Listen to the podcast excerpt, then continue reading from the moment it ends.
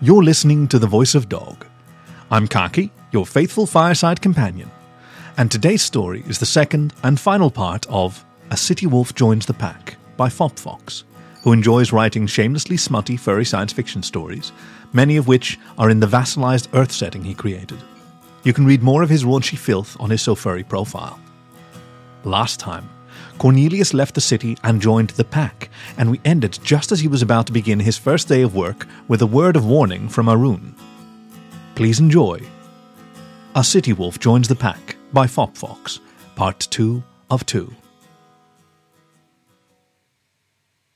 Aroon had left me in the midst of the pack, of whom the members proceeded to chat about fairly bog standard wolven things such as last night's dinners, nice smells, and the weather. None of them addressed me, leaving me quite confused as to what was going on. At one point, Moonfur walked across my field of vision, and upon seeing me, he scampered off nervously. I was tempted to ask him about what was going on, but didn't want to chase after a panicked wolf. I was already in enough trouble from him. The Alpha approaches! A small wolf with a shrill voice barked. I heard a sharp squeaking noise before a figure emerged from the trees. Sitting in a wheelchair, rolled by a tired looking brown wolf, he was the most ancient looking wolf I had ever seen. His jowls were drooping so low that they almost reached his shoulders, and the wrinkles on his face were so heavy that they covered up his eyes. He sniffed around with his nose, taking in the smells of the pack in lieu of his eyes. A wheelchair? I asked no one in particular. What happened to no technology? There was a heavy growl behind me, and a wolf snapped his jaws around the back of my neck and gave me a quick hump against the rear. Show some respect, applicant, the wolf grumbled in my ear before releasing me and joining the others to greet the approaching Alpha. The Alpha's black nose pointed in my direction and twitched. His voice was as rough as sandpaper and as weak as a daisy. Oh no, not another one. All of the members of the pack immediately rolled onto their backs and exposed their bellies.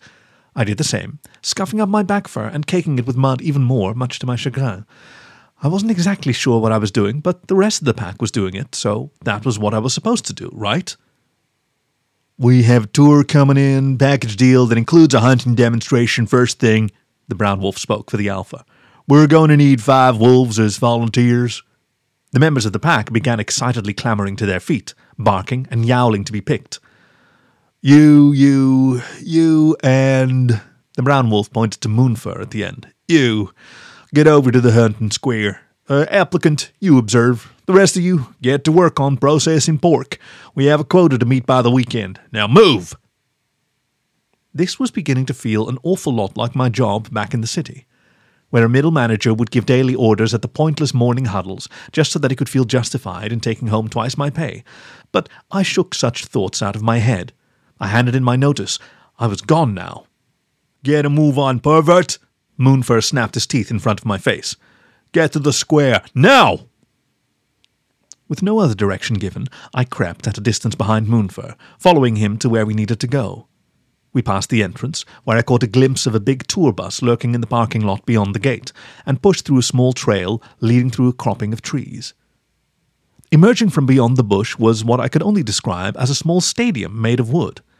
Imagine a jousting tournament from a movie set in medieval times, and you would have a good image, except instead of lords, ladies, and peasants sitting in the stands, you had a bunch of tourists wearing tacky t shirts and flashing their smartphones. Most of the tourists were humans, foxes, or cats, I couldn't see any fellow city wolves there.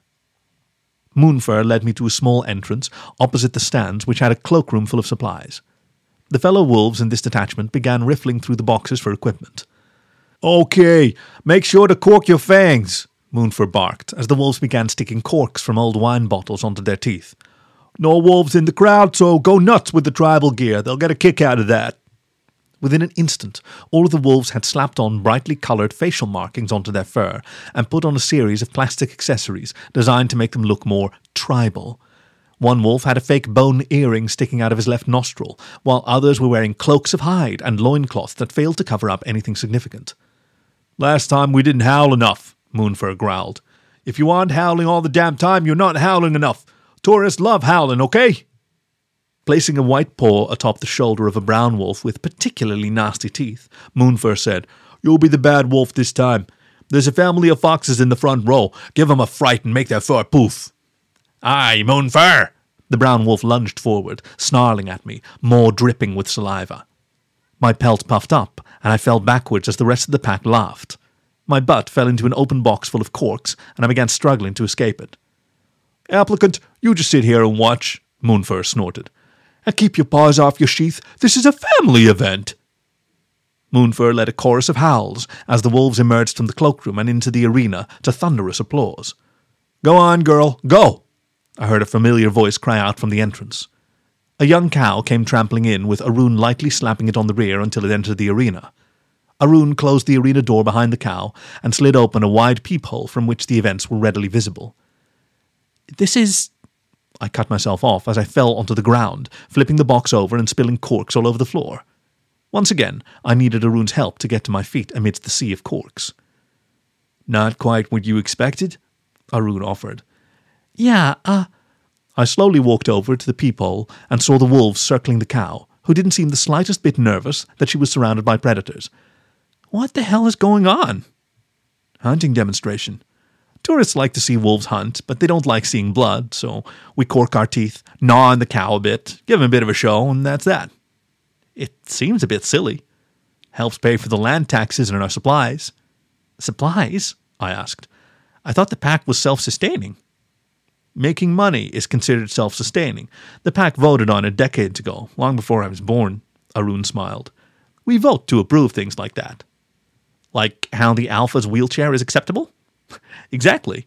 But that's quite acceptable if you ask me. Aroon frowned. I'm a little bit more concerned about us approving the construction of a pork rendering factory while banning distemper treatments. Apparently, it helps build character. A pork rendering factory? Are you serious? Yeah, it's just through the woods next to the Alpha's manor. Oh, this. I frowned. Must be some kind of mistake. Wolves didn't live like this centuries ago. The bacon package lied to me. Yeah, there's just no way to remain competitive in the urban market without a pork killing floor and a snappy marketing campaign. Aroon shrugged. Even I know that, and I've never left this place. This is not what I came here for, I whined. I wanted something a bit more simplistic, not so fake. Guess nothing in life is really real, you know? Aroon flipped around me and hugged me from behind. I could hear his tail thumping against the wall as his hot breath whispered across my ear. Want to run away together? What? You're not going to be happy here, and I'm a bit tired of the same scenery. I wouldn't mind seeing the world with a handsome city wolf. I felt my face flush, and Aroon sniffed at my shoulder. Chuckling, Aroon whispered, I could smell it on you a mile away. Plus, Moonfur told the pack that you were queer. We might hump our cocks against each other's asses, but that's not sexual, and most of us ain't exactly okay with your tastes. Rough pole pads brushed up against my sheath. But there ain't nothing wrong with it as far as I'm concerned. Come on, let's get out of here. I don't want to go back to the city, I whispered. Then let's go somewhere else, somewhere new to both of us. I. I rubbed my cheek against his wet nose. I'm afraid I barely know you. I barely know you too, but I'm willing to know you. Aroon let loose a soft whine. Let's find a place we can both love. My heart was racing. I had made a commitment to leave the city behind and join the pack. Could I make another impulsive change in such a short period? Fuck it. Let's go, I whispered. Aroon led the way like a true alpha. He had everything planned. While the other wolves were busy with their chores, we snuck into the gift shop's employee entrance and stole clothes. Aroon looked very uncomfortable wearing his I howled at the moon with the pack t shirt, but it didn't seem to deter him. A gift shop. I had to laugh. It all seems so silly now. I imagined prehistoric cave wolves inviting neighboring wolves in and selling loincloths stamped with marketing slogans on them in a gift cave. Of course, why wouldn't a place that had a pork rendering plant have a gift shop? We slipped onto the nearly empty tour bus. Aroon had done the math and concluded that there would be empty seats. The driver stumbled back on, a human reeking of cigarette smoke, but he didn't seem to pay us any mind. My paw was in his, and I stared into his mismatched eyes. It was hardly the most romantic of settings, but it was the beginning of something amazing. I knew it. You're not worried about leaving everyone behind? I whispered. Nah. Aroon leaned into my ear, nuzzling it. If I miss it, I can always go back. A heavy musk began wafting off of Aroon's scent glands. It had quite the tantalizing smell, finer than the aroma of that exquisite. Fuck it, it smelled like sex. Raw animalistic sex. Aroon smiled as the tourists began trickling in.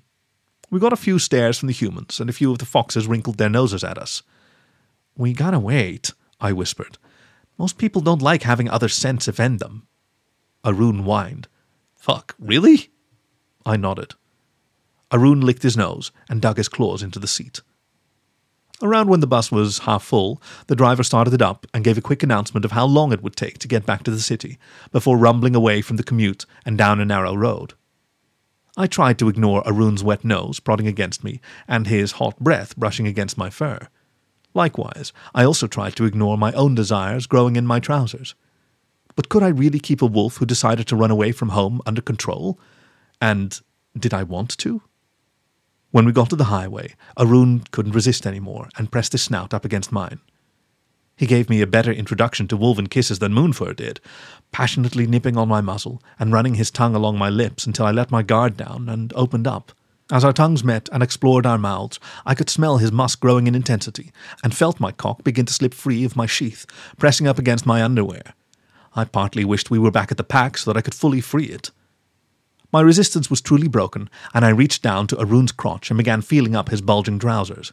I moaned, and Aroon ground deeply as he reached around my shoulders and bit me on the back of my neck. Enough! A fox shrieked. Stop the bus! Well, I said, holding my thumb out at a passing sedan on the highway. As you can see, things aren't exactly perfect in the city either. I'm sorry, Aroon apologized, mimicking me with his thumb as he patted behind me on the road. I still don't understand what the big deal was. In the pack, you can rut all you want in public, so long as it's not with someone else's bitch and so long as it ain't queer. Urban society has a lot of weird rules, but then so did the pack, so I shrugged. Maybe I should just sack up and beg for my job back. I never said I wanted to go back. Aroon put his paw on my shoulder. I still want to do this. I turned around and smiled at Aroon, gently pressing my nose against his. Beep beep. Where y'all headed? I broke out of our embrace to find a yellow dog leaning out of the window of a pickup truck. Anywhere but here. Next stop, Greenville. The dog motioned toward the truck bed. Hop on in. Aroon effortlessly swung into the truck bed and then reached down to help me climb in with him. I collapsed onto him in the back, laughing as the truck rumbled away and swung back onto the freeway.